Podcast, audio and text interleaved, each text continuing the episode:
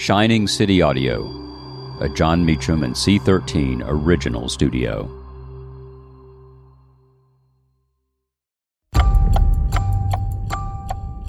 On May 23, 1900, William Harvey Carney is awarded the Medal of Honor for heroic action in the Civil War.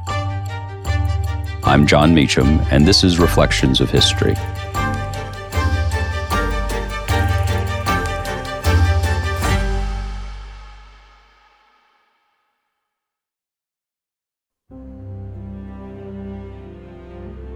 The citation is short and to the point.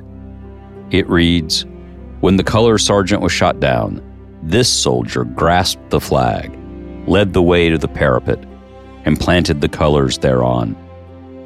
When the troops fell back, he brought off the flag under a fierce fire, in which he was twice severely wounded.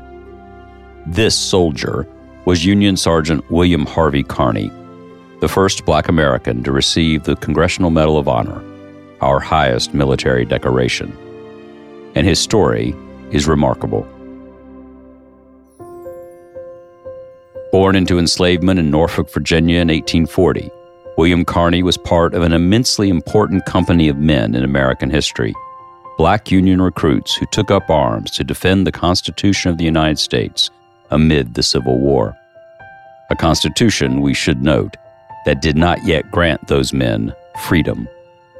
Carney was part of Company C of the 54th Massachusetts, and his heroic action took place on Saturday, July 18, 1863, at Fort Wagner in South Carolina.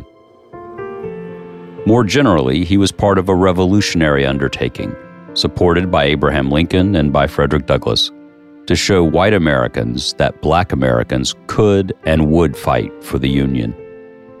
In October 1863, Carney wrote, I had a strong inclination to prepare myself for the ministry, but when the country called for all persons, I could best serve my God by serving my country and my oppressed brothers.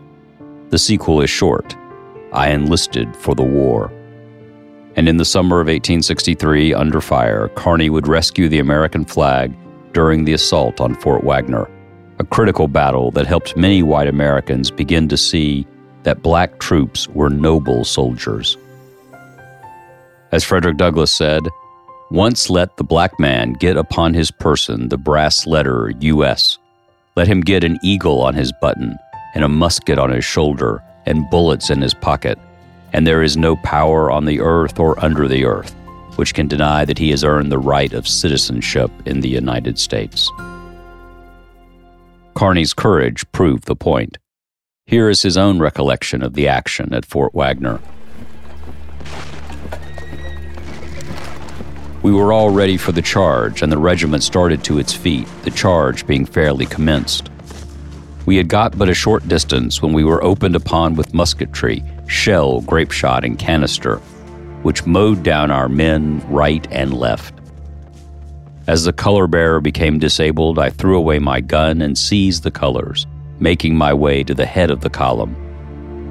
In less than 20 minutes, I found myself alone, struggling upon the ramparts, while the dead and wounded were all around me, lying one upon another.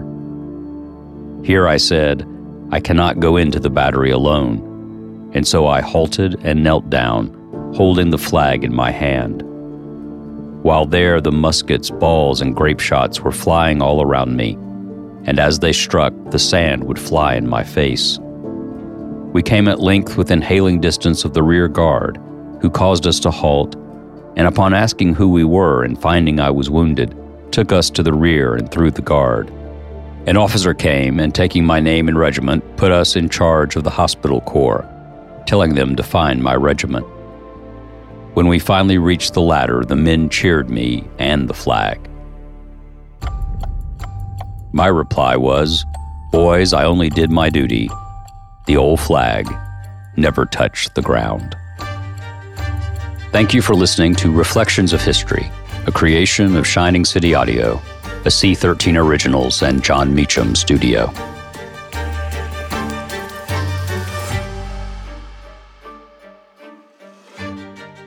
Reflections of History is executive produced by me, Jon Meacham, and Chris Corcoran, Chief Content Officer and founding partner of Cadence 13.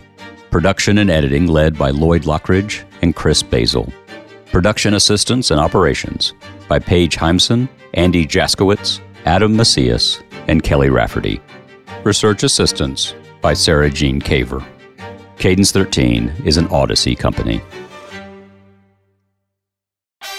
I'm Lauren Sherman, the writer behind Puck's Fashion and Beauty Memo line sheet, and I'd like to welcome you to my new show, Fashion People.